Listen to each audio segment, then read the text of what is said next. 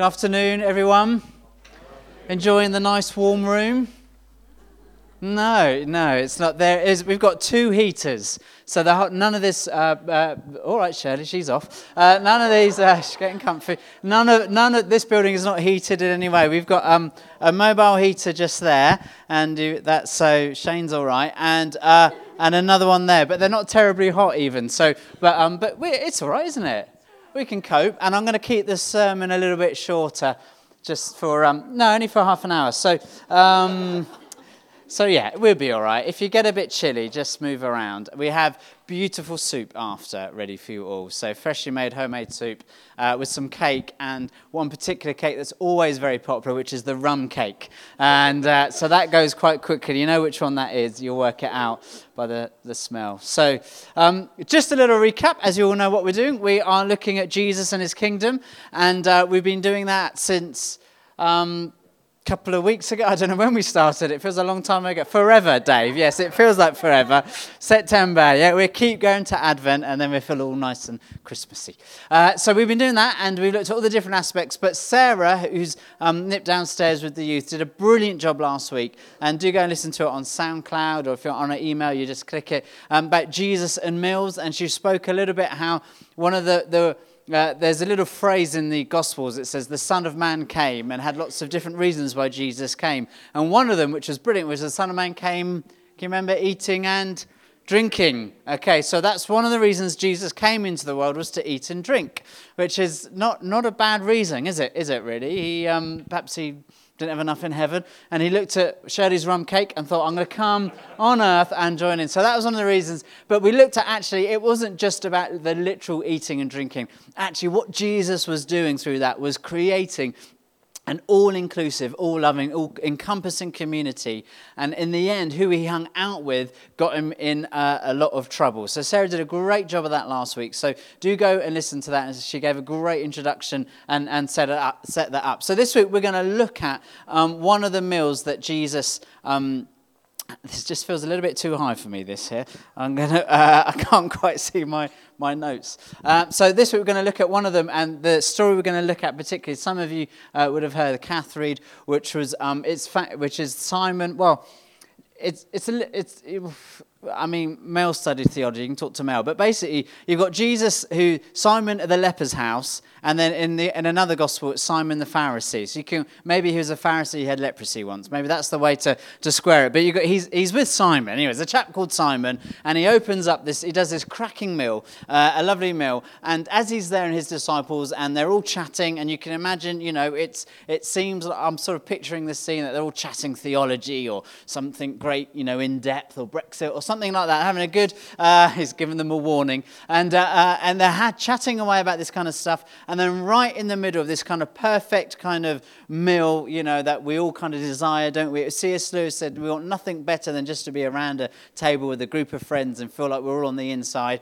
Right in the middle of that, along comes this woman who we don't quite know who she is. The church has said it's Mary Magdalene. I don't think it's Mary Magdalene. Um, I, I think they said it's Mary Magdalene because they tried to malign her out of history, but uh, that's another sermon. But anyway, so she comes along, this woman, and, and cracks open um, this beautiful kind of um, jar of uh, oil and of perfume, which is kind of a year's wages, and anoints Jesus, knowing that actually Jesus is going to die, anoints him for his burial. And straight away after that, you go into the Last Supper where Jesus said, Do this in remembrance of me. So they have this beautiful moment when something really, really wonderful happens, and this whole meal is kind of interrupted because this woman sees Jesus and is just drawn to Jesus. There must have been, don't you just think, kind of forget, pretend, bear with me what I'm going to say, kind of pretend you don't know what you know about Jesus. Okay, just pretend for a moment you don't know about it, just for a moment.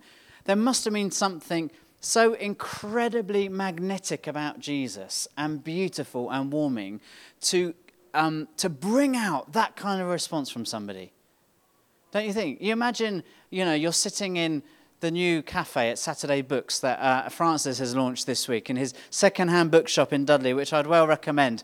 And it's a wonderful bookshop. You imagine, though, you're suddenly sitting there and suddenly someone bursts in. Everyone's going to go now. Uh, everyone, I want commission, Francis. Everyone bursts in. Uh, don't. Uh, everyone bursts in and suddenly uh, are in awe of who you are, you know, and, and, and just, I mean, it's, it's sort of you wouldn't expect it of ourselves, would we? There's something about Jesus that just brought about such a response, something so wonderful and beautiful and lovely and magnetic that, that just caused people to be fascinated and intrigued by him. So that's what was happening in this story. And we're going to explore that just quite briefly, and then we're going to have a little bit of time of Taizé and um, opportunity to receive anointing with oil and prayer ministry um, as well. To help us look at that, I'm going to look at two points really briefly. Third, if I'm feeling cheeky. And the two points are um, uh, believing, if we sort of move, move, on. Sorry, John, I can't remember where, where I've got to. That's it. Uh, well, we're looking at beloving, not only believing. See what I did there? Uh, beloving and not only believing. And then the other part we're going to look at is another point. Um, yes, yes, we're going to look at something else as well, uh, which will be a surprise even to me. No, uh, which is a, nothing is wasted. But we're going to focus on this beloving, not only believing. I um, grew up in the church, as you know, not this one, uh, it's not, uh, but I grew up in the church, and um, I was in the teenage years. I was in an Anglican church, and it was a fantastic Anglican church. We had a great youth group, really, really loved it. Uh, we called ourselves Koinonia. We were quite uh, on trend. It's a Greek word meaning fellowship, and you can see it was a really trendy youth group. And and, uh, uh, and it was fantastic. We really, really loved it. Um, but one of the, every church has a kind of vibe or a culture, doesn't it? A kind of a way of being. And this church I grew up in was, and the churches I grew up in were particularly concerned about what you believed as a Christian.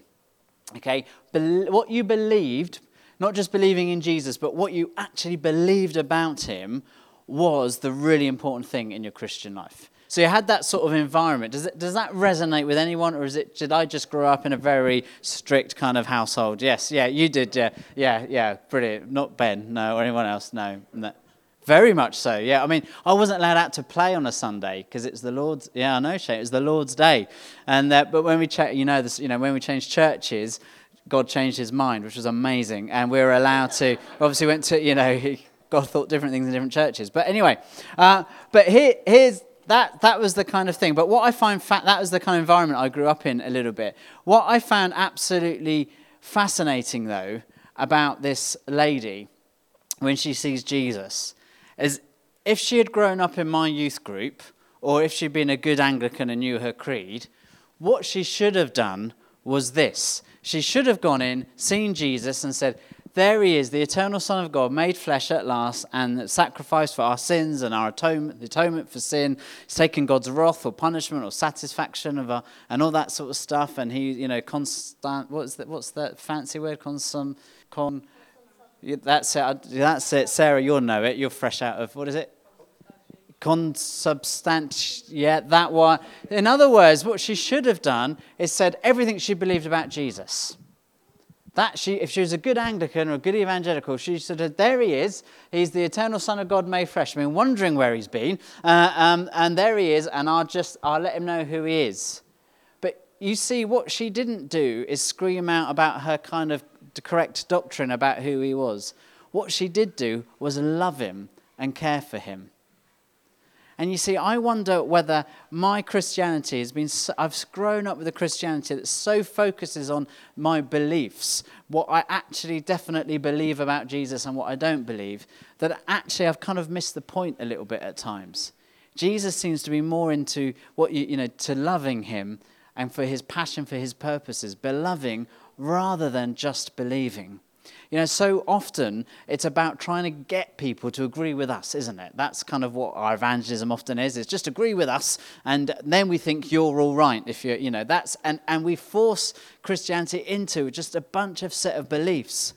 Well, here's the thing we were known, the early Christians were not known for what they believed, but were known for the way they lived. They were known as followers of the doctrine weren't they? No, they weren't. Uh, just seeing if anyone was, Dave was there. Uh, they were known for fo- being followers of the way, the way, the way of Jesus. Not the doctrine of Jesus, not correct beliefs about Jesus, because, you know, the church split over, you know, the big church split happened between the West and the East was roughly about Who, where did the Holy Spirit? Did it proceed from the Father and the Son, or just the Father? Ooh, I don't know, but let's split over that.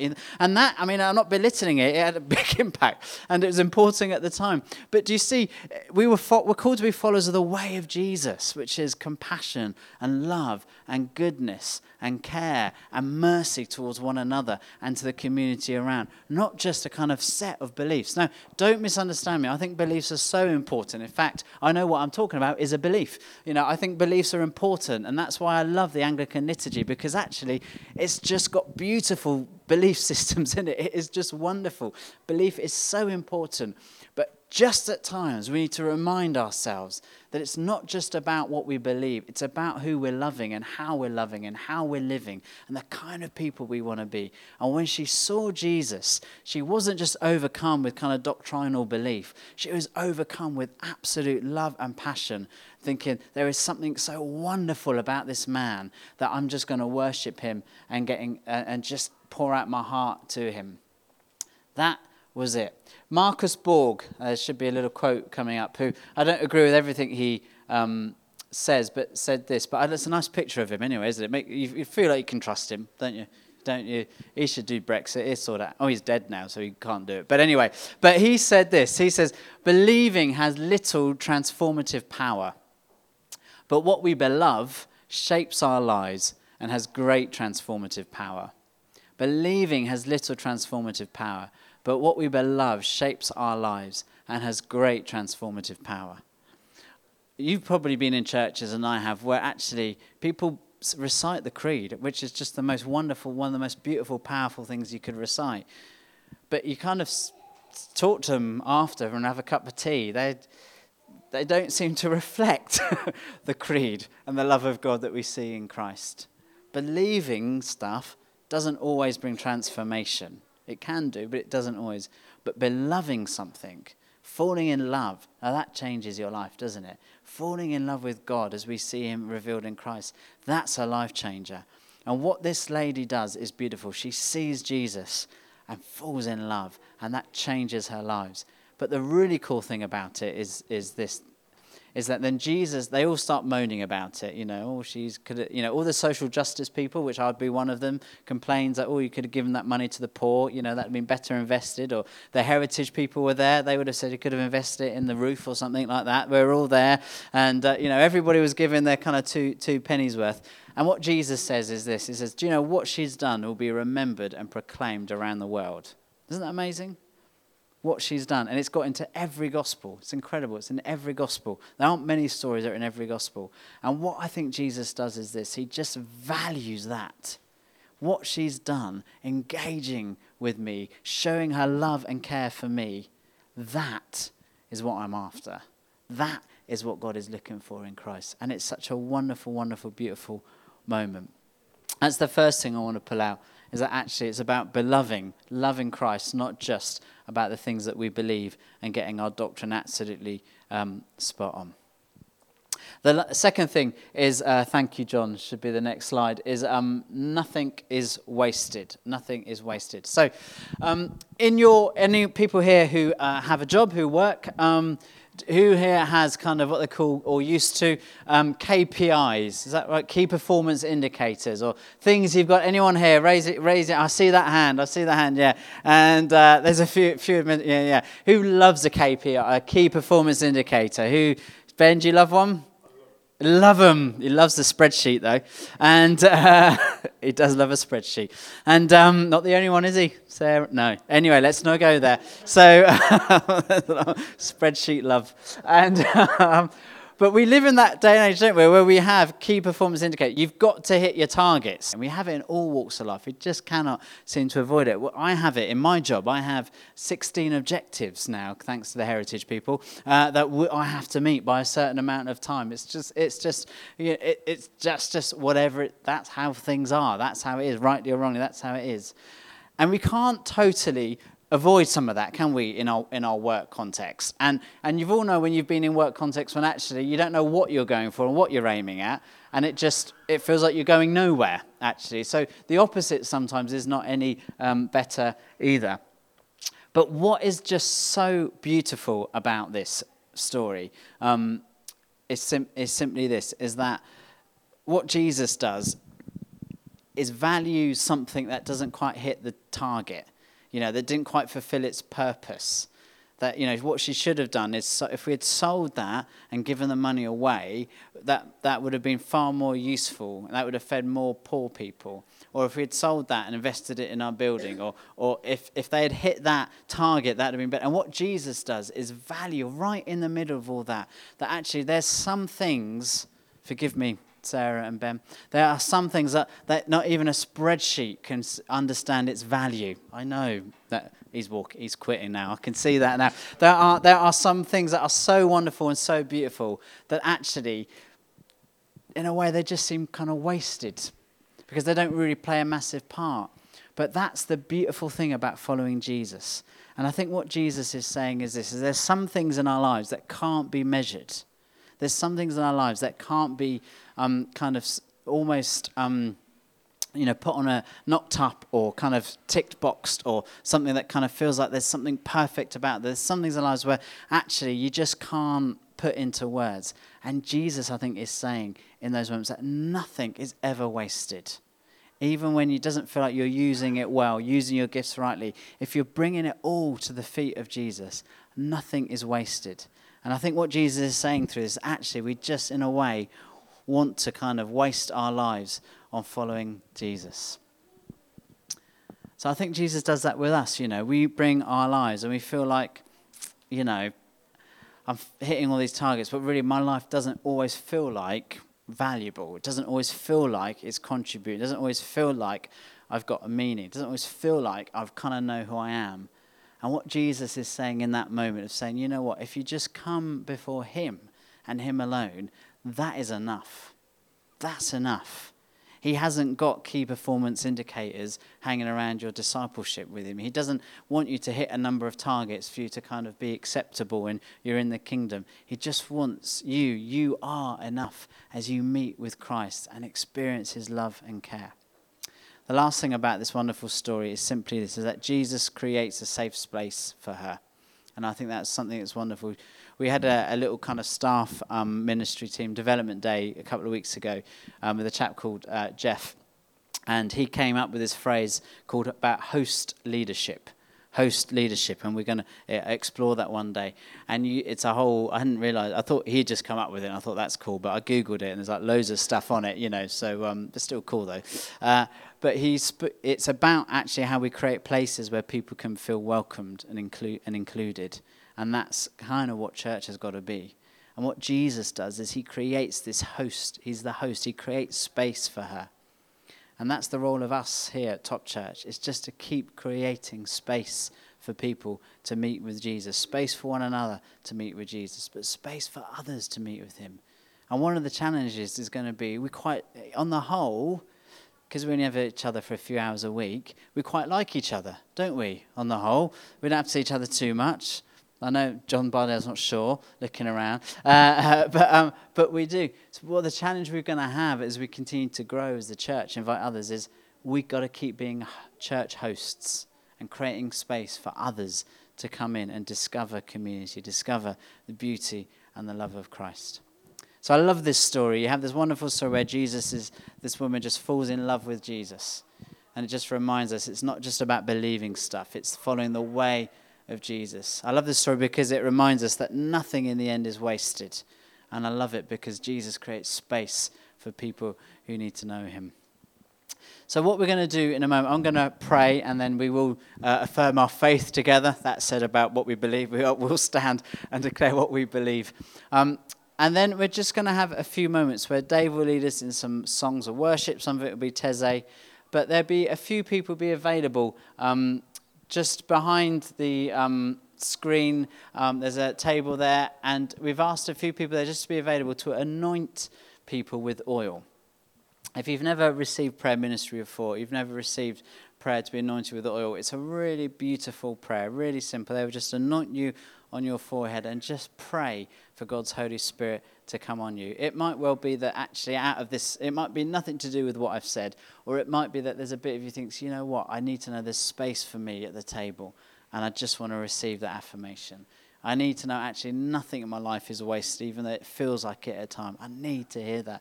Or actually, I just need to realize God just welcomes me as I am, even if at times I haven't quite worked out everything that I believe about Him, but I just throw myself onto God's presence. So we're going to have a little bit of time where I'm going to invite you just to, uh, when you're ready, just to sort of pop behind the screen, as it were, and just to receive prayer. So let's just pray together, and then we will affirm our faith together.